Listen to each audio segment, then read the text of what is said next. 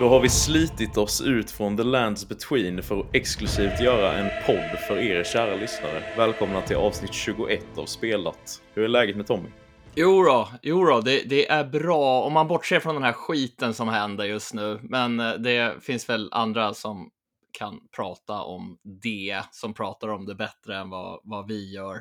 Ja. Jag tänker vi, vi fokuserar på, på spel helt enkelt. Ja, vi är här för att ni ska få uh, glömma det ett, Ja. en stund helt enkelt. Eller hur? Vi är inte här för att påminna er om det. Nej, nej, exakt.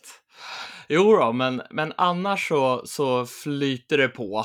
Mm. Man har ju haft lite gött att lira här nu också. Oh ja, det är nästan överflödigt nu. Ja, eller hur? Så själv då, är det bra. Annars? Det är ja. bra. Eh, Jag känner mig, som jag skrev på Twitter, om någon följer mig där så känner jag, kände jag mig lite tom nu när den kanonspelhelgen jag haft var över. Ja, Så det, ja. Men eh, annars är det bra tycker jag. ja, eller hur? Så jag tänkte fråga dig bara om det infriar dina förväntningar, men vi kanske ska vänta lite med.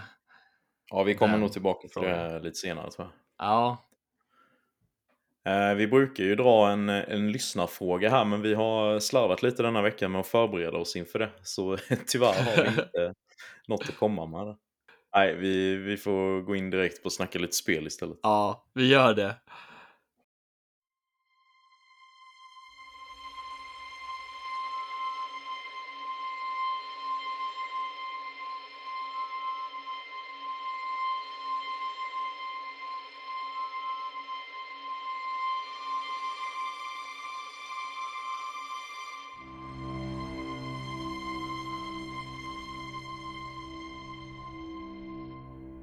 Jaha, har du spelat något annat än Elden Ring sen sist eller? Jag har ju faktiskt gjort det och jag har ju lyckats slita mig från det där Elden ring som Mm. jag antar att du kanske inte har gjort eh, Ja. den, här, den här veckan. Och det är Atelier Sophie 2, The Alchemist of the Mysterious Dreams. Jävla långt namn. Jävligt långt namn så vi kan väl köra på Atelier Sophie 2. Ja. Och det här är ju, vi får ju återigen stifta bekantskap med Sofie. Och den här serien, den är väl väldigt omtyckt av de som gillar den, men kanske inte så, liksom den här stora massan kanske inte riktigt känner till den här serien. Mm. Och det första spelet, The Alchemist of the Mysterious Book, jag tror det var 2016 det släpptes. Och jag spelade det när det kom, men jag blandar ihop de här serierna lite grann för att de är ju ganska lika. Det är väl nästan så här som man kan tänka på så här, Call of Duty som släpps varje år. Men, men den här är ju liksom väldigt mysig, den här serien. Och gillar man japanska rollspel och kanske ett rollspel som inte tar sig själv på allra största allvar utan kör lite mer på skön atmosfär så är den här serien väldigt bra. Och i tvåan så lämnar vår protagonist sin hemstad Kirchenbell och de, ham- hon hamnar i som en i en förverkligad drömvärld. Erdevige kanske den heter? Ja. Jag vet inte om det eh, hur det uttalas för röstskådespelarna är, det är bara japanska röstskådespelare. Mhm. Det finns, det är textat så att det finns liksom ingen engelsk, engelsk översättning. Men hon hamnar i den här drömvärlden utan att förstå, förstå varför. Och det är liksom en eh, främmande plats för henne och hon träffar olika karaktärer som förklarar lite olika saker lite då och då. Vad som egentligen händer här. Och hon letar efter sin försvunna vän som försvann när hon kom in i den här drömvärlden, för hon var med henne innan. Mm. Där är också väldigt svårt att uttala. Plashta, kanske, vännen heter? Plash... P-L-A-C-H-T-A. Ja. Eh, och eh, möts av en liksom så här riktig, riktig värme medan huvudberättelsen den är liksom lite småspännande och puttrar på lite där i bakgrunden. Och många kanske undrar då om det här är en tvåa, det är en direkt uppföljare, följer händelserna i ettan. Men det är liksom dialogerna som är det stora här. Själva huvudberättelserna är kanske inte sådär jätteviktig, utan man får en liten snabb genomgång av händelserna i ettan. Och jag var tvungen att titta, även om jag spelat det så var jag tvungen att titta eftersom att jag som sagt blandar ihop de här, de här spelen en aning. Mm. Och det är ju ett japanskt rollspel med allt vad det innebär. Och det är ju turordningsbaserade strider, inte jättevanligt längre. Så jag uppskattar att de har, har den nischen. Och vi hittar tre aktiva karaktärer som slåss, medan tre andra kan vara med och hjälpa till med olika kombinationer av olika slag. Så att en kanske kan hjälpa till med någon magi eller förmåga som gör att man, eh, gruppen får bättre skydd och så kanske man kan göra olika attacker och, och döda de här fienderna då. Mm. Men den här serien handlar ju inte bara om att karaktärerna ska gå upp i level och öka i styrka och eh, HP och sådär. Det gör de ju också. Men det handlar väldigt mycket om alkemi och skapa olika föremål och förbrukningsmaterial. Det är lite det som har gjort att jag har dragit mig från att testa den här serien för att det låtit lite tråkigt i mina öron. Ja, ja, alltså jag, jag kan nästan förstå det lite grann, men tänk typ Monster Hunter, tänk lite sådär, alltså att du går ut, du slåss mot fiender, du får lite material, du plockar kanske, ja men när du går efter ute på världs, eller världskartan, vad heter det, i olika miljöer. Mm. Så hittar du olika saker, du hittar växter, du kanske hittar en trästock du kan slå på och sen kan du kanske göra en lie eller en hov till exempel och, och fånga fjärilar. Ja, det är väl taskigt, men fånga insekter och använda till att skapa föremål. Mm.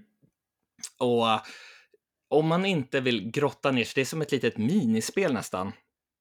Det här där man ska göra olika prylar. Och då kan du, beroende på vilket, vilket material du har, de kan ha olika effekter. Så att du kan till exempel göra ett vapen som blir starkare om du har bra material. Än om mm. du bara tar, tar vad som helst och gör det här vapnet eh, av då. Ja. Så att eh, jag, jag, tycker att det är kul.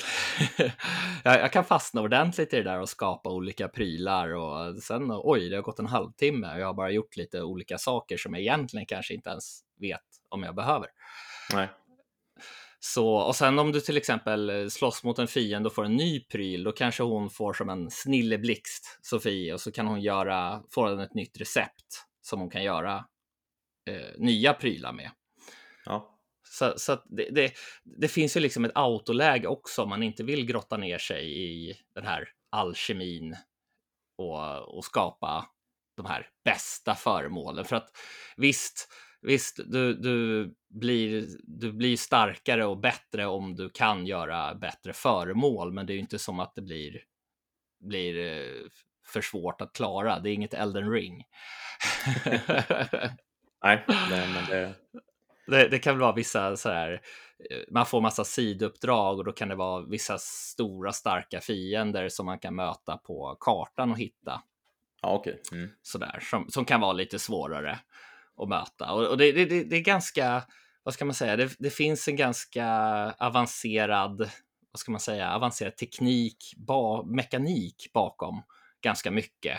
Men det är inte så att egentligen att du behöver förstå allting för att lyckas förstår du, grottar du ner i det så kan du göra karaktärerna starkare, men det går att, att köra lite casual också. Mm.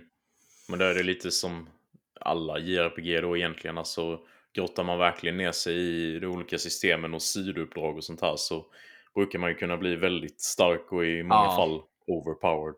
Precis. Men liksom kör du bara huvudspåret och ja, grinda en del på vägen så brukar du klara dig rätt bra ändå.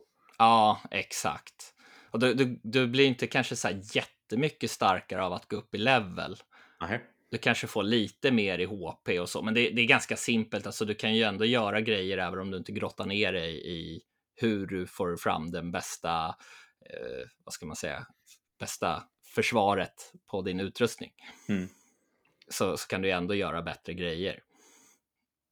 Så, så att ja, man kan ju helt enkelt spela det lite som man vill och hur mycket man vill kraft man vill lägga ner.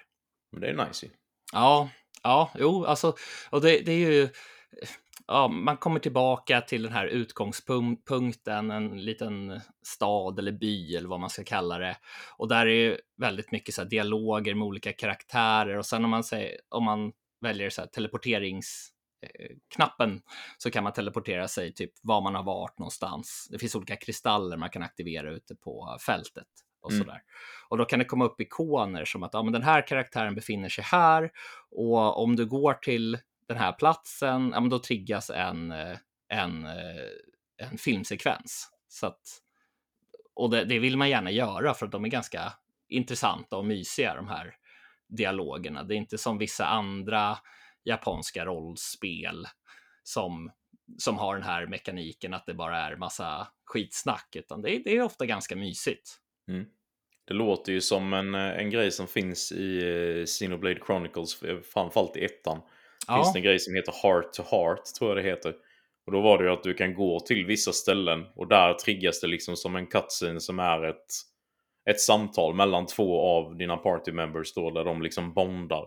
Och så okay. fick du liksom bonusar om du har ja, bevittnat de här samtalen helt enkelt.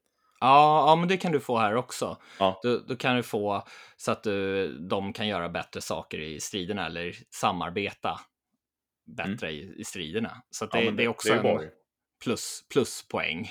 Mm. Och sen kan du, ja, men om du går till ett ställe och helt plötsligt så öppnas en helt ny butik där du kan handla saker. Mm. Så, så det, det vill man gärna göra. Sen kan man ju klicka bort ganska mycket om man känner att nej, jag orkar inte titta på det här. Då kan man ja. klicka bort det, men ändå få, få tillgång till den här butiken så att säga. Mm. Men, men eh, ja, jag tycker det här är mysigt och jag tycker att det är lite bättre än många av de tidigare spelen. Det är som att de har väl hållit på med den här. Jag vet att jag spelade det första spelet till Playstation 2. Då var det. Atelier 2. Ja. så att då, och då var det väl mer i ja, lite mer ritad grafik. Här är det ju 3D. Och jag tycker att det här är snyggare än föregångaren. Om jag nu inte blandar ihop det som sagt med några andra spel. Mm. Men det finns som uh, Atelier Risa 2 som var den förra delen i den här serien, fast om en helt annan karaktär. Det släpptes också till Playstation 5 men det här, det är bara släppt till Nintendo Switch, Playstation 4 och PC. Och jag mm. vet inte, jag har försökt eh, leta reda på information om varför det inte släpptes till Playstation 5, men det kan ju ha att göra med att det här, den här serien är ju lite nischad. Mm. Det är ju inte jättemånga kanske som köper det här. Man... Men jag har märkt det av en, en hel del lite mindre spel och så nu så släpps de liksom bara till eh förra generationen så att säga. Men sen är det ju såklart fullt spelbart på ja. de nya. Men det drar ju liksom inte nytta av den nya hårdvaran. Nej, nej, precis. Så att, så att jag, jag, jag bryr mig, alltså jag har ju spelat det här på Playstation 5 och jag tror att det är 30 bilder per sekund. Men eftersom att det är turordningsbaserade strider och lite så här så stör jag mig inte av det. Nej, där brukar det funka. Ja, så, så alltså jag kan ju rekommendera det här spelet till någon som verkligen vill ha ett mysigt japanskt rollspel. Mm. Och vill bli lite glad. Kan vara bra i, i de här tiderna. Ja. ja, jag tycker det låter riktigt mysigt. Ja, nu ja, är det ju lite tidsbrist som det är just nu, men det kan ju absolut vara något man plockar upp på en rea lite längre fram. Ja, ja, det brukar ju komma också så här en DX-version tror jag de brukar kalla sig, deluxe så här, det är lite extra, extra allt ja. lite senare också. Nice. Så då kan man ju plocka upp den sen också, kanske. Eller det mm. här på rea, om man, nu, om man nu är lite tveksam till att köpa det till fullpris. För att det kostar 500 kronor fysiskt och 639 på Playstation Store i alla fall. Mm. Så, så att det är ju, ja, det är ju oftast billigare fysiskt. Ja. Du har inte det- spelat eh, hela spelet eller? Nej, jag är inte klar än. Nej. Jag tänkte Det- om du hade någon, något hum om längd på det eller så. Ja, alltså jag har kollat lite här och eh, och det ska ta ungefär 35 till 36 timmar att klara om man bara kör huvudstoryn. Oj. Matigt. Men ja, ja, så att det, det är inte liksom ett kort spel heller. Och det är drygt 60 timmar för att göra allt. Mm. Så, men, men jag, jag som gillar korta spel, jag, jag har inga problem med det, utan jag, det här är ett mysigt spel som jag trivs med. Mm. Väldigt bra. Och, och det är lite triggande, lite beroendeframkallande att försöka mixtra ihop de bästa prylarna. Ja. Så att, eh, ja, nej men jag rekommenderar det varmt till dem som tycker att det låter intressant, om jag säger så. Alla gillar ju inte japanska rollspel. Nej, så är det de. Eh, Det har sin målgrupp. Ja, eller hur? Och det har ju inget, det är inte någon så här djup berättelse med, man, man kommer ju inte fälla någon tår, Mm. antar jag. Nu har inte jag spelat igenom hela spelet, men jag har aldrig fällt någon tår när jag har spelat den här typen av spel.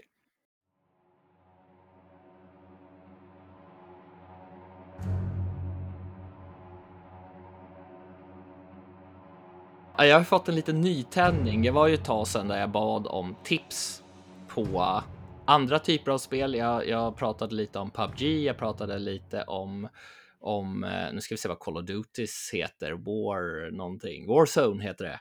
Ja. Och um, Warzone har jag aldrig riktigt fastnat för, Nej. utan PubG är ju jäkligt svårt. Alltså det är en lite dum jämförelse, men det är väl lite som eh, FPS, eller första, jag kör mest i tredje person, men, men eh, shooters svar på eh, Elden Ring. Jag tycker det är mycket referenser dit. Jag förstår inte varför. ja, eller hur? Jag har fått det på hjärnan lite tror jag. Mm. just för att du inte har någon auto-aim. Men det är ju just det här ehm, Battle Royale, du hoppar ner 100 pers oftast. Det finns vissa kartor som är mindre, jag tror att det är 64 spelare. Och du hoppar ner på en karta och, och du lotar, du går runt och försöker hitta bra grejer. Och här blir man ju glad om man hittar typ en kompensator till ett, ett eh, vapen som håller nere rekyl och annat. Mm. Och det är ju, det är väldigt mycket taktik. Jag kör ju oftast duo och vi är två stycken och vi blir bättre och bättre på att spela tillsammans och hur man ska attackera fienden och man vill ha headshots för att om du har en sniper och så skjuter du ett skott och träffar kroppen, ja men då måste man typ, eh, då, då går siktet ur eh, ur läget och sen får man sikta igen och då har ju oftast den man skjuter på som är långt bort hunnit gömma sig. Mm. Så det, och det är väl någon, någon triggande känsla just det här med att det är så pass svårt att få ner folk som gör att man blir väldigt glad om man lyckas ta ut ett lag då på två stycken, kanske själv då till exempel. Mm. För att det är ju de mång- många som spelar det här har ju spelat det väldigt, väldigt mycket. Så ser man att de är level 500, då måste de ha lagt ner väldigt mycket timmar på att vara, bli level 500. Ja. Och så är man en annan då som är på typ level 110 som kommer där som har spelat betydligt mindre. Mm. Så, så det är ju väldigt svårt. Och att hålla en KDR på 1,0, alltså kill death ratio, Mm. det är ju väldigt svårt. Ja. Och, och sen balansera med granater. Och, alltså det ser ju så himla fult ut på konsol framför allt. Till PC kan du ju hotta upp det lite. Det finns ju bara till Playstation 4 och Xbox One. Det finns ju ingen, ingen version till de nya konsolerna. Nej. Jag förstår inte riktigt varför. De pratade ju förr så skulle de göra en, eh, en ett eh, PubG 2. Mm. Men det blev säkat eftersom att eftersom att eh, de var i lite strid med Epic Games då. Eftersom att de hade ju anmält dem eftersom att Fortnite var liknande PubG där. Då. Ja. Så då fick de inte använda deras motor. Nej. Lite, lite självklart. Mm. Men nu har de gjort det free to play och då har det ju ändå kommit in lite, lite mer nybörjare. Som eh, en annan känner sig fortfarande lite som nybörjare. Men, eh, Nej, men, nej, men det är spännande. Det är någonting med det här med det här Battle Royale, att det är svårt, att man blir väldigt glad när man väl lyckas. Det är lite svårt att beskriva känslan när det väl går bra. Mm. Så om man får 12 eh, kills i Warzone så blir man ju okej, okay, det, det var klart. Men får man det här då blir man ju överlycklig. Ja. och så vinner, vinner en runda. Har det en schysst, ett schysst rankningssystem nu då som du efterfrågat? Ja, nja, jag kör i och för sig inte rankade matcher för det finns Nej. inte i duos, tyvärr. och det ska väl ha någon typ av ranking, men man får ju väldigt ofta möta sådana som är level 500 som är förbannat duktiga. Mm. Men när du måste ha fem, eller 500, 100 spelare som hoppar ner på en och samma karta. Man vill ju helst inte möta bottar, för det är ju inte kul att skjuta en bot. Nej. Då känner man sig inte duktig. Så, så kan jag förstå att det blir lite svårare att införa ett rankingsystem, även om det är många som spelar. Mm. Och de har ju ett rankingsystem, men jag har inte spelat de matcherna. Jag har kört någon, ett par sådana matcher. Ja. Så att jag vet inte riktigt hur det fungerar, tyvärr. Nej. Nej. Har du spelat det på mobil då? För det finns väl eh, till det också? Nej, det har jag inte. Jag kommer aldrig göra det heller. Nej. Jag tror du älskade mobilspel. nej, nej, jag, jag sträckte mig till att testa Rocket League Sideswipe, men det blev en, en gång mm. jag testade det. Och nej, mobilspel och jag är ingen kombo som jag tycker om. nej, man kan inte gilla allt. Nej, nej.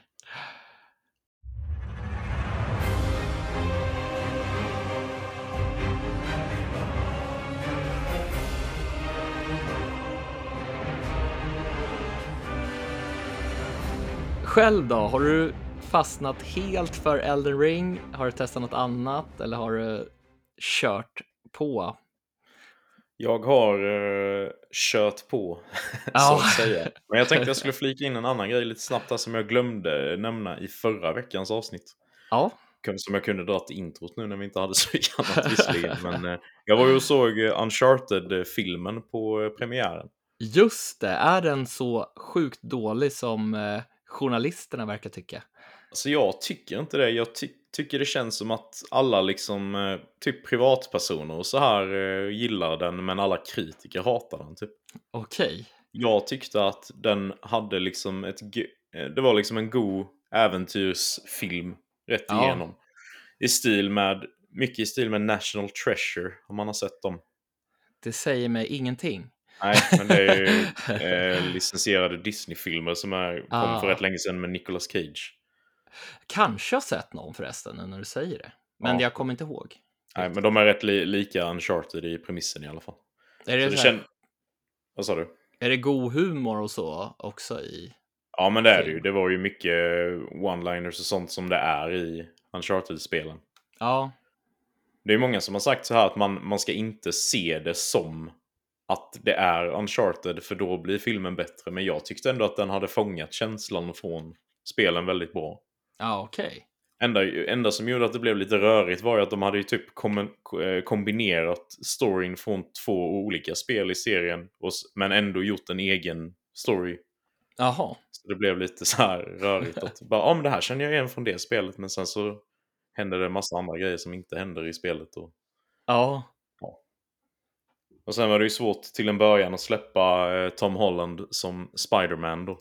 Ja, det kan jag väl tänka mig om man har sett Spiderman. Det har jag, jag har inte sett de nya. Jag, Nej. Men, jag är lite eh, efter när det gäller film. Ja, men man, du spelar ju mycket. Ja. jag tittar inte heller på så mycket film egentligen, men den här, den här ville vi se. Ja, ja. Men äh... en stund in i filmen så tyckte jag ändå att jag köpte honom som Nathan Drake på sättet han pratade och agerade och sånt där. Okej. Okay. Och Mark Wahlberg var faktiskt förvånansvärt bra som, som Sully. Bara att han rent utseendemässigt så känns han ju väldigt felcastad. Ja. Men han spelade rollen väldigt bra. Okej. Okay. Tyckte jag. Men sen är ju båda ska ju föreställa att det är ju liksom en origin story när det, hur de träffas och sånt här. Så de är ju betydligt yngre än i Ja. alla spelen. Ja, Nej, så jag, jag personligen tyckte den var bra. Sen har jag ju fått höra många gånger att jag är väldigt okritisk kring film. Så man Ja. kanske inte ska lyssna helt på mig när det kommer till film. Men eh, ja, jag tycker den var, den var bra. Ja, som jag, jag och en kompis, vi var på väg att starta en filmblogg för eh, kanske 20, ja, nej inte 20 år sedan, men 15 år sedan kanske. Det var Mm. väldigt länge sedan. Ja. Men den, det hamnade lite, det, den försvann, den idén, för att vi tyckte alla filmer var bra. Ja, men eh, lite så. Jag, det är väldigt sällan jag tycker något är riktigt dåligt. Ja, Det är oftast som sämst ändå, ja men tre av fem liksom. Men ja, ja, Sen tycker jag många kompisar så här, som tittar på väldigt mycket film är liksom väldigt hårda mot all film. Typ att ja, det ska vara så jävla extravagant för att vara eh, godkänt ens. eller hur? Men ja, jag kan förstå det för filmvärlden är ju väldigt mycket gjort. Det är ju mycket remakes och uppföljare och så här nu. Mm, Och och det är mycket som väldigt är likt annat. Ja, de följer samma, alltså som de här superhjältefilmerna följer väl väldigt mycket samma mall. Gör de Mm. inte det? Säger jag Jo, som men, lite, typ jo, inte men lite så får man väl ändå säga. Men det är ju mycket som- fanservice. Ja, Nej, men eh, jag tycker ni ska se filmen om ni gillar Uncharted eller om ni bara vill ha en god action-äventyrsfilm i stil Ja. med Indiana Jones och National Treasure. jag kommer se den någon gång i alla fall. Ja. Den kanske inte är en biofilm för alla om man inte är helt säker. för Det är bättre om man väntar på streaming. Ja, Men! Elden Ring. ja det lilla spelet. ja. Vilket spel va? Ja, alltså jag, jag tycker ju att det verkar spännande. Jag har ju lagt ner ungefär 5-6 timmar på det. Mm. Jag kom in, jag har mött lite fiender. Mm. Jag, I många av de tidigare spelen som vi tar Bloodborne, där blev det ju typ stopp nästan direkt. Om eh, de som har spelat det kommer ihåg den här lägerelden Mm. en kort bit in där det. massa fiender. Jag försökte ju döda alla dem. Ja, det, Det- går ju inte. Där får Nej. man ju lura bort en i taget liksom. Och... Ja, Ja, jag, jag försökte, jag höll på jättemånga gånger, sen väntade jag, slutade spela en vecka och sen, sen älskade jag spelet. Mm. Men, men här har jag inte riktigt stött på någon patrull. Jag har ju gått in, jag har slagits mot varenda fiende jag har hittat, i alla fall om det är en ny, ny fiende, för man vill ju testa och se vad det är för någon. Mm. Och, och fiende och sådär. Så jag har ju inte riktigt hittat så många bossar. Jag har väl en, alltså det har väl varit några bossfighter, men en som man kan säga en riktig bossfight och den var ju riktigt kul. Mm. Där, där eh, dog jag några gånger innan jag lyckades lära mig attackmönstret och sådär. Ja. Så att jag är väl mer, jag är väl mer spänd på vad som gömmer sig där. Jag har ju letat runt på kartan men inte riktigt hittat allting. Många säger att det finns saker runt varje hörn. Men Ja. jag har väl varit i de få hörn där det inte finns så mycket. Det finns Ja, jag, liten- jag fattar verkligen inte det. För jag tycker att jag hittar saker överallt, verkligen. Alltså jag hittar ju prylar, men det är ofta sådär, "Jaha, vad gör jag med den här prylen? Det vet jag inte än, så det låter jag vara i ryggsäcken. Ja. Eller ryggsäck har han ju inte, men... Men, eh, men, men alltså, det, jag, jag menar ju inte att det här spelet är dåligt, utan jag är mer Nej, nej. Men, spänd på vad alla pratar om. Jag har inte hittat riktigt det än. mm. Så då är jag lite sugen på att höra här från dig. Ja. Jag tänkte jag skulle dra lite premissen kring spelet först och främst. Ja, Eh, om man inte känner till vad det är för något överhuvudtaget. Sen innan då så är det ju... Spelet heter Elden Ring. Det är ett actionrollspel från From Software. De är ju väldigt, en väldigt hypad spelutvecklare. Och de har ju mest kända för sin Dark Souls-trilogi. Och har ju även gjort Bloodborne och Sekiro som jag recenserade för någon månad sedan. Och även då Demon Souls. Eh, och detta är ju första gången som de gör ett Open World-spel då. Och de har ju hämtat eh, mycket inspiration från eh, Zelda Breath of the Wild märker jag ju i sättet de har gjort den här öppna världen. Men det utspelar sig i alla fall i värld eller ett land som kallas för The Lands Between, som jag refererade till i introt här. Eh, och det är en kort tid efter ett krig som kallades för The Shattering. Eh, och namnet kommer då ef- efter att The Elden Ring förstördes i det här kriget och blev splittrad i flera delar som kallas för Great Runes. Och dessa Great Runes har då spridits ut mellan eh, olika demigods som är eh, avkommor av guden Queen Marika the Eternal. Som, som är gud över det här landskapet då. Och hon har spårlöst försvunnit efter det här kriget. Och grejen nu då med de här eh, avkommorna som har, har de här delarna av Elden Ring är att den ringen är så pass kraftfull att de blir liksom helt onda och korrupta av krafterna och börjar göra massa dumheter. Det låter ju väldigt likt eh, Lord of the Rings förstår jag. Ja. Redan. Men eh, ja. Du spelar ju då som en Tarnished. Eh, och alla Tarnished blev ju då bannlysta från det här landet eh, innan kriget för att de förlorade ringens grace. Jag vet inte om man ska säga nåd eller vad det är. Men de fick inte vara kvar helt enkelt. Men nu efter, eftersom ringen är förstörd så har de då kommit tillbaka. Och det går ut då på att du ska få tag på alla de här Great Runes genom att döda de här demigodsen som har dem. Och så ska du återställa ringen och bli den nya Elden Lord. Det är så mycket som jag har kunnat greppa av storypremissen. Jag tänkte precis säga det. Tack för den genomgången, för att jag är väldigt sådär, vad, vad, vad gör jag egentligen? Vad, vad, vem är jag som spelare? Vad är det som händer? Ja, men... Det är eh, väldigt- Ja, är väldigt luddigt sådär i själva spelet, men det är ju ofta de här, de här spelen som, från From Software är ju inte sådär skriver saker på läppen, utan nej verkligen inte. Det är ju väldigt mycket skrivet mellan raderna. Och man får lite diffus dialog här och var som man får pussla ihop själv. ja, ja man möter ju på lite olika karaktärer sådär som, "Ah, vem är det där? Och nu försvann den. Ja. Vad ville den egentligen? Vad, vad sa den? För de, de är ju inte sådär, de är ganska kryptiska ofta när de pratar också. Ja, verkligen. Eh, och en liten del av hypen med detta spelet har ju varit att eh, författaren av Game of Thrones-böckerna har ju varit med och skapat eh, backstoryn till den här världen då. Så det, sen tror jag inte att han har haft så mycket finger med i spelet i själva utvecklingen av storyn och så här, utan han har liksom bara kommit på det här är det som har hänt, så här kan världen vara och sen har de byggt ett spel av det liksom. Mm. Men det är ju ändå häftigt att de har Ja. fått med honom. Så ja, vad ska man säga? Du, du säger ju att du inte hittar någonting och inte vet Nej. vad du ska göra eller någonting. Jag har ju verkligen... Man, man börjar ju liksom inne i en, eh, en grotta och en eh, kyrkogård kan man ju säga.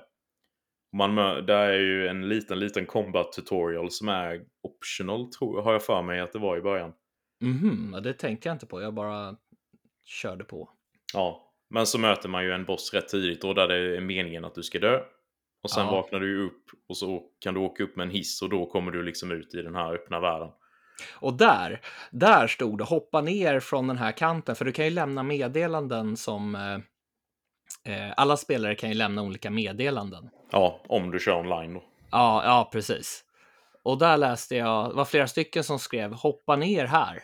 Ja. jag hoppade ner där, jag dog.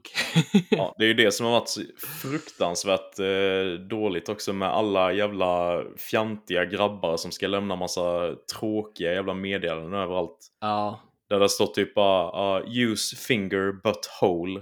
Ja, där står det ju hela tiden. Ja, och jag bara, men ge er liksom. Ja, Men jag märker ju att ju längre man kommer in, det är ju mer sånt i början, ju längre in i spelet du kommer, det sen, då har folk tröttnat liksom.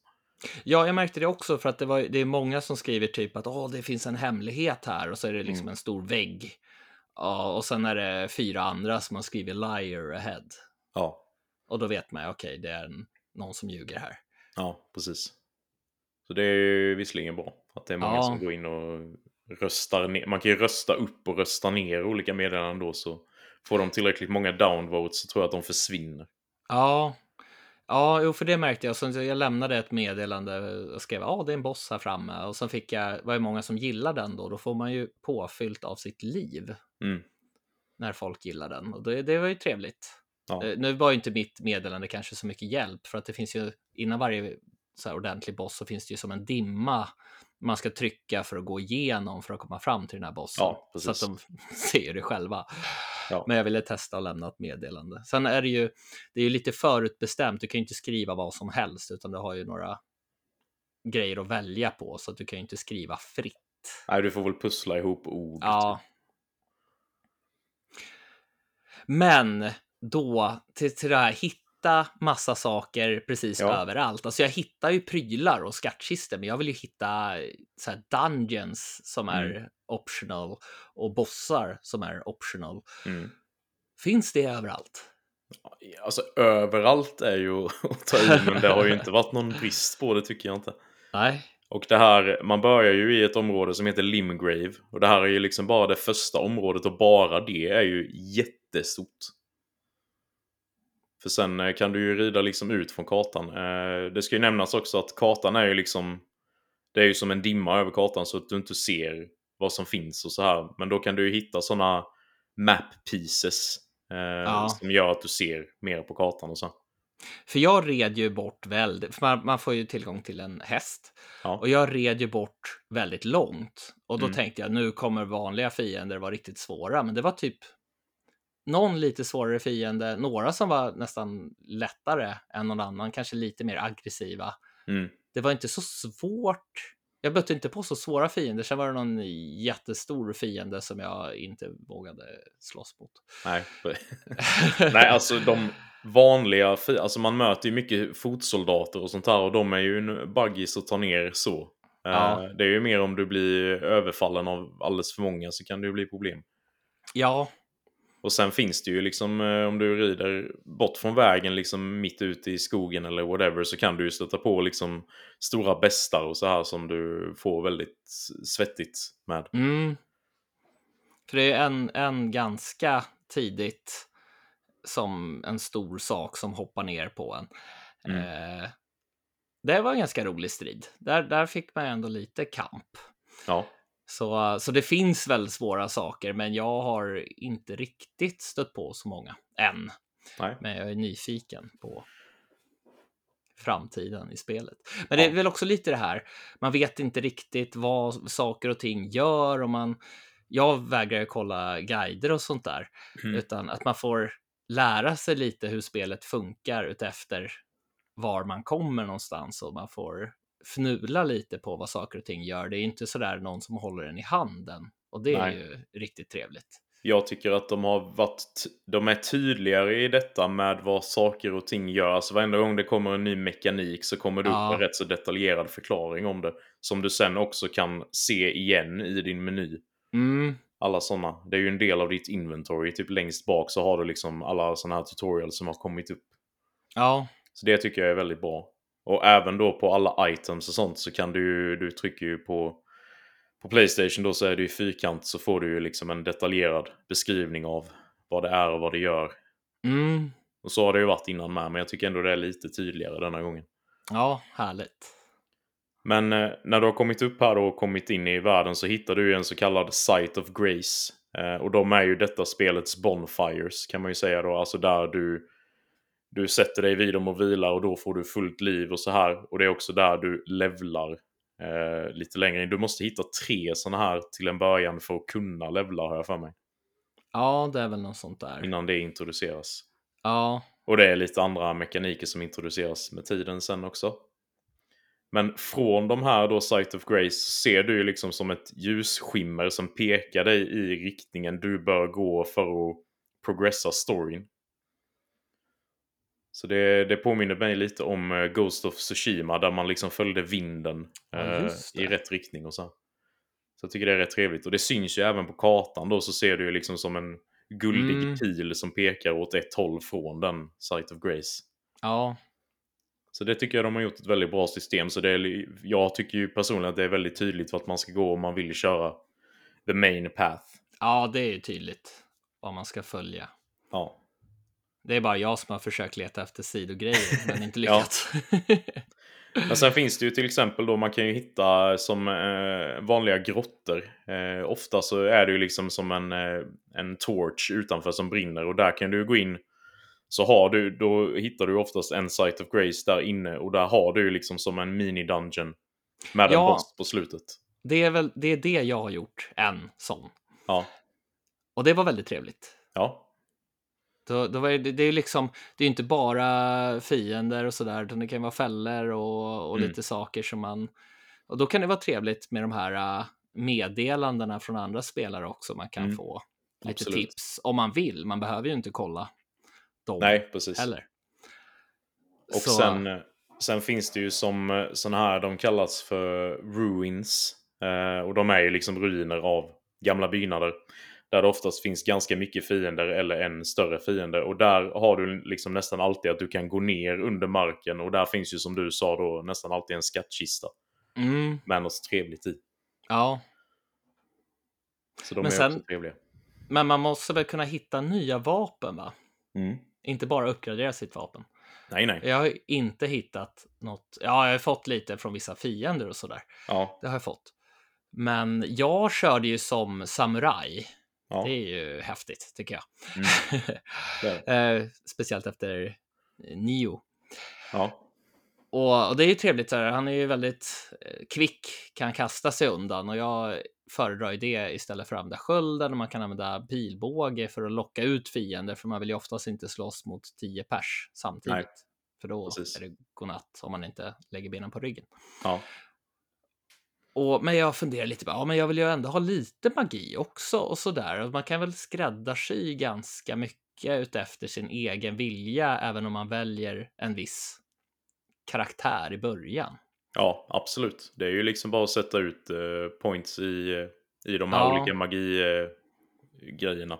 Mm, Sen måste du ju bara få tag på ett vapen som kan användas. Sen kommer det ju, du kommer ju stöta på NPCer som kan sälja dig olika Ja. Och så här, så man, man kommer ju kunna få tag på allting. Det är ju bara Mm. liksom vilka förutsättningar du vill börja med.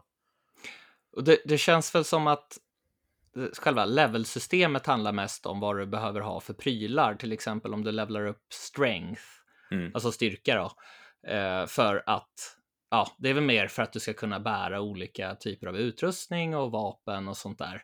Mm. För att du får väl typ en plus i attack till exempel om du levlar upp. Det är inte så att du kan levla upp styrka jättemycket och bli jättestark utan att ha ett riktigt bra vapen.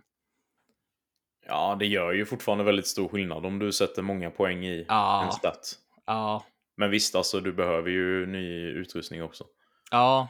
Helt klart. Det, det som känns som jag, jag har ju satsat mycket på kanske på livet och sådär i början Mm. nu och höja det. Och sen eh, så kan man ju uppgradera vapnen och där känns det ju som att där händer det ju grejer. Mm. Oh ja. Och det tycker jag att det var väldigt så här gott om uppgraderingsmaterial i början. Sen så ju längre jag har kommit desto färre hittar jag liksom. Okej, så man kanske ska ta det lite lugnt med att uppgradera tills man hittar ett vapen. Ja, i alla fall tills du hittat ett vapen du tror du kommer vilja behålla rätt länge. Ja, Jag vet att jag la rätt mycket på att uppgradera det vapnet jag började med. Sen hittade jag ett svingrymt vapen i en eh, optional eh, sån här grotta då. ja, Och då ångrade jag lite att jag hade slösat så mycket material. Men jag har lyckats uppgradera den en bit i alla fall. ja, nice. Men det finns ju eh, lite andra, du kan ju hitta såna här statyer där du behöver Ja. nycklar. Har du stött på sådana grejer? Jag stötte på det när jag inte hade någon nyckel. Nu har jag nyckel. Jag har inte gått tillbaka till någon sån. Mm. Men ja, jag, jag har inte tagit reda på vad som finns bakom någon sån. Det, det kan vara rätt blandat. Kan jag säga. Ja, Men det var i alla fall en sån jag hittade, jag behöver inte säga vilken eh, det var. Men bakom den så var det en eh, sju helvetes dungeon stor som bara den. Och väldigt kryptisk och svår. okej. Som kändes som att det här kunde varit eh, main liksom. Oh, Men det var det, är inte. Och den bossen som var i slutet var i, i många av de här små grottorna och sånt så är det ju lite så här småbossar. Alltså de är ju typ människor som är lite starkare oftast. Ja, okej. Men i denna, jag tror det här kallades eh, något särskilt med om det var typ eh, Runic någonting. Ja, det var under marken i alla fall. Och den bossen var sjukt häftig och svår. Mm. Mm. Det, var, det var nice. Ja. Ja, det är så, så här. Jag vill ju gärna berätta om den här bossen, men man vill ju inte spoila för någon. Nej, precis. Jag jag försöker mötte. hålla det rätt så vagt. Ja, För jag tror man vill gå in hyfsat blind i detta. ja, Om man är nyfiken på det. eller hur? Men det, jag tycker det är skönt också. Jag, jag kan ju ha lite problem med open world eh, ibland. För att jag tycker det blir lite stressigt och jobbigt när det är liksom en miljon pluttar och frågetecken på kartan. Ja. Men i detta spelet så har du ju egentligen ingenting på kartan utöver de här eh, Sight of Grace-pilarna då så det bara pekar. Ja men vill du köra story så går du hit. Men det andra liksom är ju, sätter ju du ut dina markörer efter vad du har hittat. Typ om du stöter på något, ja ah, det här verkar spännande men jag är nog inte stark nog att klara detta nu. Ja men då sätter jag ut en markör här och kommer tillbaka hit. Ja, jag skulle precis fråga om det gick att sätta ut egna markörer och det är ju perfekt. Då skapar ja, ja. man ju sin egen. Det är väl lite så här på 80 och 90-talet när man satt och ritade kartor på mm. Nintendo 8-bitars spel. Ja. Det här är lite samma sak fast man gör det i spelet. Precis. Du ritar ju inte själva kartan, men du sätter ju ändå ut points of interest. Ja, och då kan du ju både sätta ut liksom waypoints så att du ser tydligt. Du har ju som en kompass uppe i mitten av eh, skärmen. Ja. Så att du ser tydligt, ja men min waypoint är här borta så bara springer du åt det hållet så kommer du ju dit liksom. Mm. Eller så kan du sätta ut olika markörer. Det finns ju någon med en dödskalle, någon med en skattkista och någon med en blomma. Så ja, lite sådana grejer. Om du ja, bara vill markera ut att här var det någonting. Liksom. Så det, nej, jag tycker det, och det, även det är ju väldigt likt Zelda där då. Ja. Där hade man ju också så att det inte var jättemycket grejer på kartan utan man fick markera ut saker själv. Mm. Så det tycker jag verkligen är, det bidrar mycket till upptäckarlusten i en öppen värld. Ja. Och inte snarare att det blir, ja men shit vad jag missar mycket nu när jag ignorerar alla de här eh, points of interest som är överallt. För jag känner rent personligen att jag inte orkar, till exempel i Horizon Forbidden West som jag ska spela vidare på efter Elden Ring nu då, så kommer jag ju inte orka ta alla, alla grejer som finns på kartan. Nej. Utan där, eh, där blir det ju att jag kommer spela mer linjärt. Medan i Elden Ring så är jag så himla nyfiken på allting eftersom att då blir det mer vad jag ser borta i horisonten och bara där, jag måste kolla in detta. Mm. Och antingen då ta tag i det direkt eller återkomma till det. Ja. Så det, det är skönt. Ja. Nej, men jag är ju jävligt nyfiken på den här världen. Alltså det är ju en bra uppbyggd värld. Det är ju väldigt snyggt. Alltså själva designen och färgerna och mm. hur det är uppbyggt så är det ju att man blir sugen på att kika på allting man ser. Ja. Och eh, sen är det ju tyvärr lite tekniska problem då, framförallt på PC-versionen har det ju varit mycket frame drops och allt vad det har varit. Ja, jag hörde någonting att det bästa var att typ spela förra konsolgenerationens version. Nu har jag bara hört att det bästa var att köra PS4-versionen på Playstation 5, men det kanske mm. även gäller Xbox versionen, att Xbox One-versionen funkar bäst på Xbox Series X. Ja, vi har ju spelat Playstation 5-versionen mm. och bilduppdateringen är väl, det är väl inte 60 bilder per sekund. Ja, den är väl, för det mesta är det ju 60 tycker jag, men det dippar väl ner till mellan 40-50 ibland kanske. Ja, alltså jag har inte riktigt märkt av det i strider och sådär. Jag har inte tänkt på, alltså om jag, om jag tittar efter det när jag springer runt lite på kartan kan jag märka att okej, okay, det, det hackat till lite. Men det är inget som stör när man slåss, tycker Nej. jag. Nej, det, det tycker inte jag heller. Där känns det liksom tight och responsivt. Ja. Däremot så stör jag mig mer på att det är så här liksom pop-ins av texturer. Mm. Så att om du är på väg ridandes någonstans så liksom ja, det poppar ju in grejer liksom som, som du inte såg på långt håll. Typ oj, där dök ett träd upp helt plötsligt liksom. Ja. Sådana det, det stör jag mig mer på. Mm, ja, det är ju irriterande. Alltså, jag har inte märkt av det riktigt. Än. Alltså, nej, Men nu kommer jag, jag göra det. Ja, precis. Sen vet jag inte då, jag har ju bara kört i performance mode. Jag vet inte om det är mindre pop-ins och sånt i uh, resolution mode. Jag har faktiskt inte testat. Nej, jag testade lite grann, men där var bilduppdateringen inget vidare. Nej. Nej, jag hoppas verkligen att de fixar till eh, PC-versionen för det verkar ha varit mycket ja. problem. Men jag vet inte vad, vad jag ska säga. Jag vill liksom inte eh, avslöja alldeles för mycket heller. Nej, jag alltså... kan ju alltså- säga att jag är ju helt besatt av det här spelet. Jag tycker det är helt otroligt bra. Ja. det överträffade verkligen mina förväntningar. Jag har varit lite nojig över att de skulle gå open world med sina ja. spel. Men jag tycker verkligen att de har gjort det på helt rätt sätt. Jag blev ju så fruktansvärt glad när de här embargot släpptes, recensionerna kom Mm. och, och det fick ju, vad var det, 97 på eh, Metacritic. Ja, det ligger där sånt där. någonstans. Extremt då- högt. Ja, ja, man ville ju verkligen inte att det här skulle bli något nå halvmesyr dåligt eh, ut, utvecklat eller någonting sådär, att det verkligen var så pass bra som det kändes att det kunde bli. Mm. Och Nej. Jag tror Ja. det är just nu ligger det typ på plats 18 av de högst rankade spelen någonsin på Metacritic. Eller ja, jävlar. typ ja, strax under Red Dead Redemption 2. Som, Jag har hört många som säger att det är deras topp 10 bästa spel någonsin. ja. ja, det är lite för tidigt för mig att säga. Men Ja. eh, det, det ligger väldigt högt. Ja. Ja, samma här. Jag är mer nyfiken på vad det har att erbjuda. Jag har kommit till något ställe nu där det känns som att här kan det hända grejer. Mm. I alla fall. Nej, jag ska inte prata mer om det, men det, det, det är lovande och man har hört så mycket folk prata om det så det ska bli kul att upptäcka allting som går att upptäcka som jag missat. Mm. Och det är ju ett väldigt stort och långt spel också. Eh, jag vet de gick ut med inför release att om du bara kör main path och du inte kör fast så mycket på bossar och sånt så har du minst 30 timmar Mm, framför dig. Jag har ju kört eh, strax under 25 timmar nu då. ja, Och jag är ju i andra området i eh, story-stället där då kan man säga. ja, Och då har jag gjort väldigt mycket vid sidan om också. Så det... Ja, det finns grejer att göra. Jag känner Ja. ju att jag har ju inte alls kommit långt. nej, det, men just nu känns det bara gött. Eh, ja, Jag vill liksom inte att det ska ta slut. nej. Jag testade ju att köra lite i eh, co-op igår också. Men Fun- hjälpte, hjälpte en kompis med lite grejer han hade kört fast på som jag hade klarat. Hur funkar det där med, måste du ha, kan du alltid bjuda in folk eller måste du ha eh, visst material för att kunna bjuda in folk?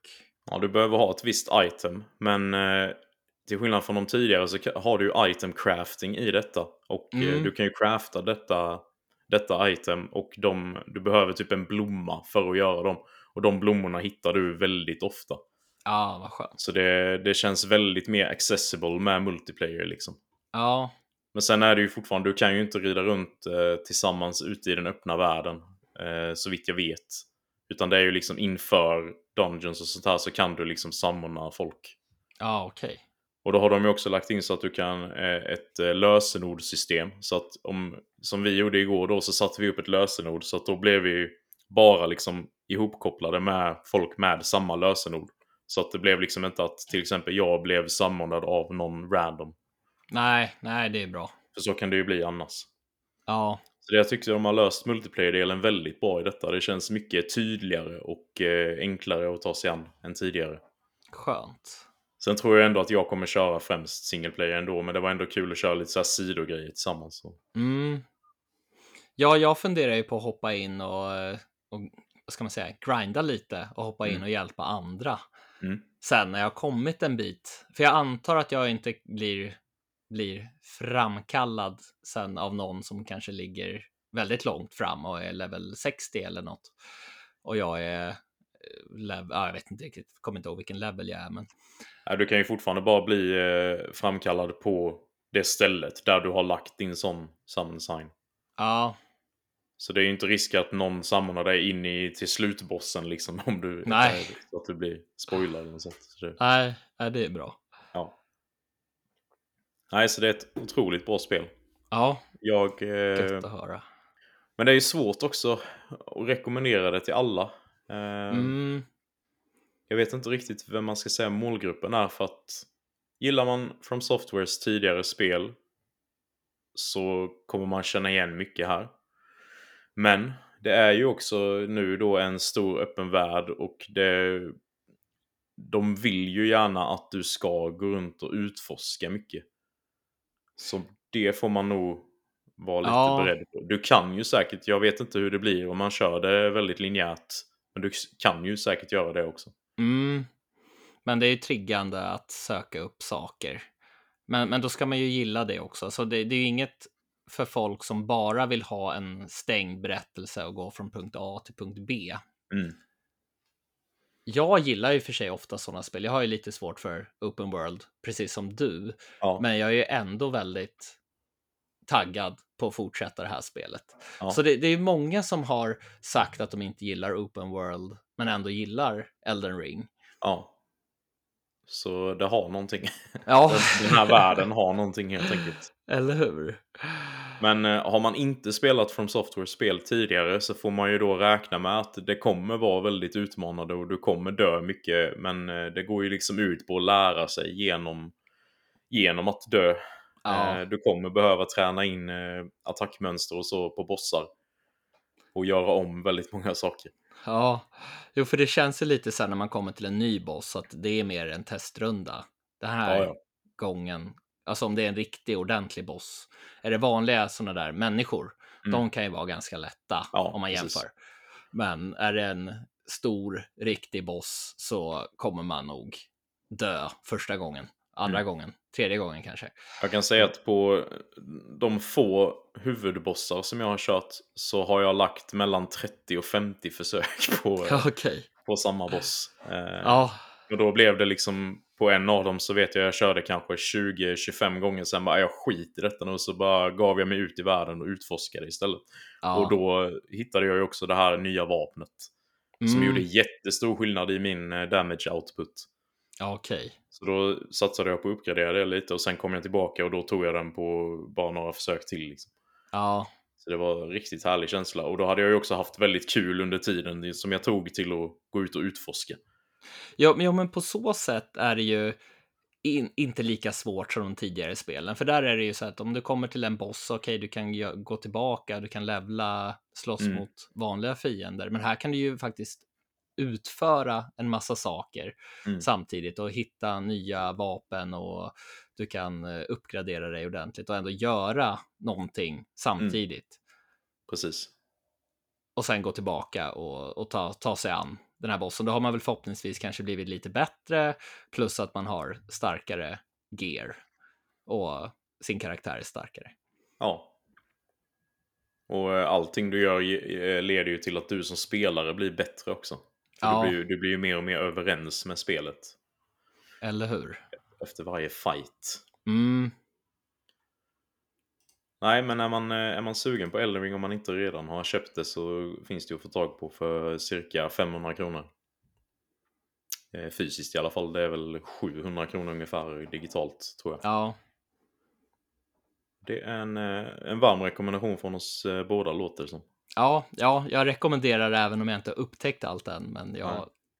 Får hoppas Ja. du tar dig tiden till att göra det. det kommer jag, jag göra. tycker du ska skippa ditt eh, Gran Turismo och spela. Nej, nu, nu, nu, nu. eh. Nej, det, det kommer jag inte göra, men jag ska ju, ska definitivt spela mer och jag är nästan säker på att jag kommer älska det också sen Ja. när jag har satt mig in i det lite mer. Vi får hoppas det. Ja. Eh, om inte annat så blir det ju skönt att du kommer med lite nya spel i alla fall. För jag Ja. tror att jag kommer ha svårt att slita mig från detta och testa lite nya. Så eh, i Jag mitt fall kanske det blir lite uppföljning framöver nu. Jag hoppas ni har överseende. Jag lär nog köra en hel del jag också. Mm. Sen, sen när jag väl fastnar så kanske det är svårt att slita mig och med. Ja. Men Gran Turismo kommer jag ju definitivt spela. ja. Och i värsta fall har vi inte spelat massa nya spel så hittar vi på lite eh, diskussionsämnen. Jajamän. Så ni, ni behöver inte vara rädda att vi inte ska släppa podd för att vi har suttit och fastnat i ett och samma spel. Eller hur?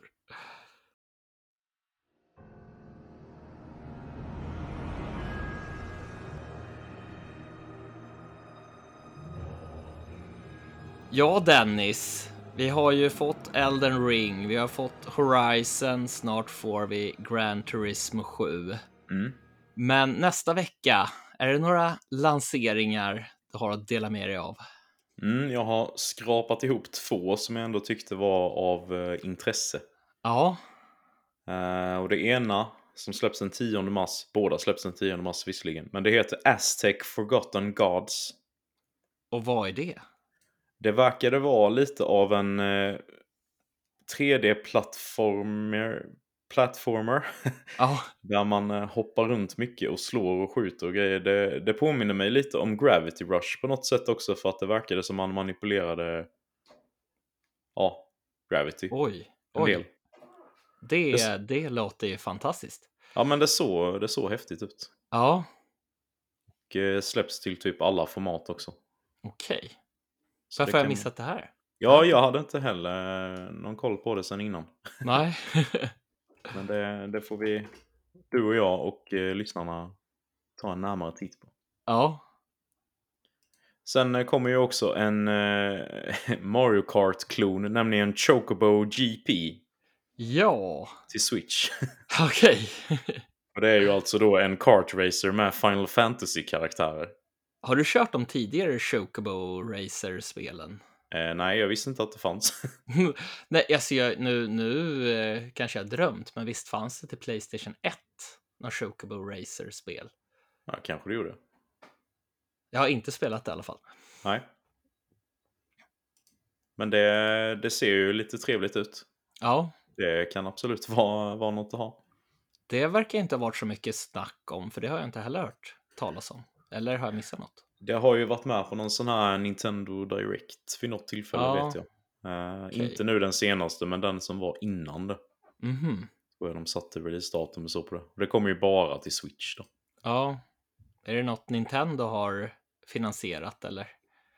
Eh, Jag tror inte att eh, det är de som släpper det direkt så. Nej. Men eh, nej, det verkar ändå lite hypat. Jaha, okej. Ja, Så det låter ju faktiskt spännande det också. Så, Ja. så här, kartingspel är kul. Mm. Det ska bli trevligt nu att testa det här eh, Sonic. Ja, Fick man ju på Playstation Plus nu här i mars. ja, jag och en kompis, vi pratade faktiskt om, vi försökte hitta något annat än PubG och Ja. eh, Rocket League. Och då var vi nära på att köpa just Sonic Mm. Team Racing här för någon månad Ja. sedan eller så. Så att det var väldigt trevlig överraskning att det kom till Mm. Playstation Plus. Härligt. Ja, Och jag ser här nu att det här Chocobo GP är en uppföljare till eh, Chocobo Racing från 1999. ja, då var det det jag Så tänkte. du var, du var något på spåren. Ja, Härligt. ja, Eh, men jag hade faktiskt inte fler releaser än så för nästa vecka. Det är skönt med lite andning, andrum här nu. ja, Men eh, nu har jag tänkt att vi ska börja med en liten ny grej här. Som jag, jag vet att vi har haft på tal innan. Nu är det ju februari förbi här, så jag tänkte att vi ska utse månadens spel som vi rekommenderar oj, från den månaden som har varit. okej. Nu tog jag dig lite på sängkanten här jag. Jag är tvungen att tänka lite här. Ja. Vi ska Shit. försöka komma ihåg lite här nu då vilka vi har spelat. Du har ju spelat Ja. Sifu, Mm, Dynasty Warriors, 9 Empires. ja, Vad hette det? Atelier Sophie 2. ja, Och sen har vi spelat, jag har spelat ytterst lite av Horizon Forbidden West. Och vi har spelat Elden Ring. alltså. Det, det, det känns ju lite fel att välja Elden Ring eftersom att jag har spelat så lite och jag, jag har ju varit ganska kritisk till det. Mm. alltså, jag har ju frågat, jag har ju inte riktigt känt det här att det finns väldigt mycket saker runt varje hörn. Eh, Prylar Mm. finns det, men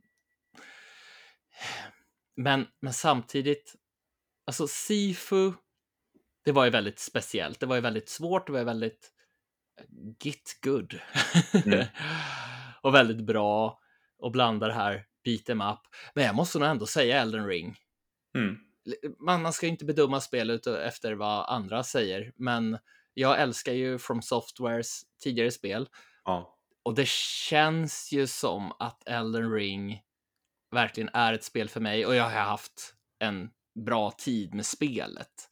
Mm. Det, har, jag har inte haft, det har inte varit tråkigt, det har varit väldigt, väldigt spännande. ja. Så att jag måste nog ändå säga Elden Ring. Mm. Är jag tråkig då?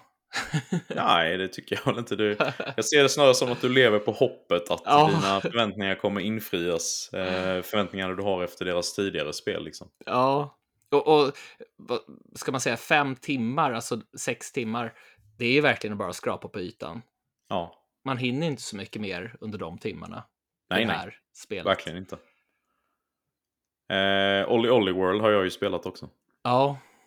Men, eh, men det känns ganska givet för mig att eh, Elden Ring är månadens spel i februari Mm. för min del också. Jag har ju som sagt varit helt besatt nu i helgen. Eh, Ja. Jag har tryckt in nästan 25 timmar, inklusive fredag och måndag här nu då. Eller hur? Så jag, ja, om det är något ni ska köpa efter vår rekommendation så är det ju Elden Ring. Ja, det, det känns ju som... det- Om man nu inte verkligen inte vill ha spel som är extremt svåra Mm. då. Om man vill ha något mer laid back så är ju varken Sifu eller Si- Sifu eller Elden Ring att rekommendera. Men Nej. annars är det ju ett spel som man vill spela. Ska vi säga då att eh, om man inte, om man inte är sugen på ett så eh, oförlåtande spel så kanske Horizon Forbidden West är ett alternativ. Ja, Nu har ju inte Ja, du spelat det men... Nej, nej jag, jag, tänker, jag tänkte precis säga det. Jag har ju inte spelat det än, Nej. utan jag valde ju att vänta med det till, till efter Elden Ring och Grand Turismo. Grand Turismo. Grand Turismo. Sju. Så, så, men eh, baserat på ettan, som jag gillar väldigt mycket, Mm. och det här ska ju vara extra allt, så känns det ju som ett, ett väldigt bra alternativ. Och, och, och det är många som, om man har tittat på Facebookgrupper och sådär, så är det väldigt många som frågar oh, Horizon Forbidden West eller Elden Ring, vilket är bäst? Ja, det har varit Men- mycket sånt nu. Men måste man ställa sig där? Måste man välja ett? Man kan ju Nej. välja båda. Precis, det är det jag tänker också. Sen förstår jag att Ja. man kanske inte har råd eller tid att spela Nej. båda. Men eh, ja, ta det som lockar mest just nu och spela Ja. det andra senare. Det är liksom ingen... Även om du inte spelar det vid release så kommer det ju fortfarande vara ett lika bra spel sen. Eller hur? Sen kan det vara kul att vara del av release-hypen ibland. Eh, Mm. Och, och kunna diskutera spelet med folk. Sen när folk är lite Mm. trötta på, på spelet så kommer man in där. Ja, Försöker bara, men prata med mig. Ja, precis. Nej, men eh, lite tanken med det här konceptet är att vi ska utse ett gemensamt spel varje gång vi kör månadens spel. Oj, ska vi komma överens? Ja, jag tänker det kan bli lite hetsiga diskussioner Ja. med detta kanske, men det, det tror jag kan vara bra. Då måste du gilla Gran Turismo 7 då. Nej, jag, när ska jag spela det menar du? Jag kommer inte Ja, köpa det. det jag tänkte. Jag får komma dit med mitt ex. Du får övertyga Sony och skicka en eh, recensionskod till mig så kan jag Ja, pröva en timme kanske. oj, jag är så intresserad av bilsimulatorer nu. Nej, jag är ju faktiskt inte det. nej, nej, men, eh, men jag hoppas ju att det är väldigt bra i alla fall. Ja, det hoppas jag med för dig och alla andra intresserade. Ja, Eh, Men det var allt vi hade att bjuda på idag. det var det. Eh, Vill ni komma i kontakt med oss så gör ni ju det enklast på sociala medier eller så mejlar ni till spelatpodcast@gmail.com. Och lämna gärna recensioner på de olika poddplattformarna. Det är väl främst Apple Podcast och Spotify som har stöd för det. Och tills nästa gång. Spela massor.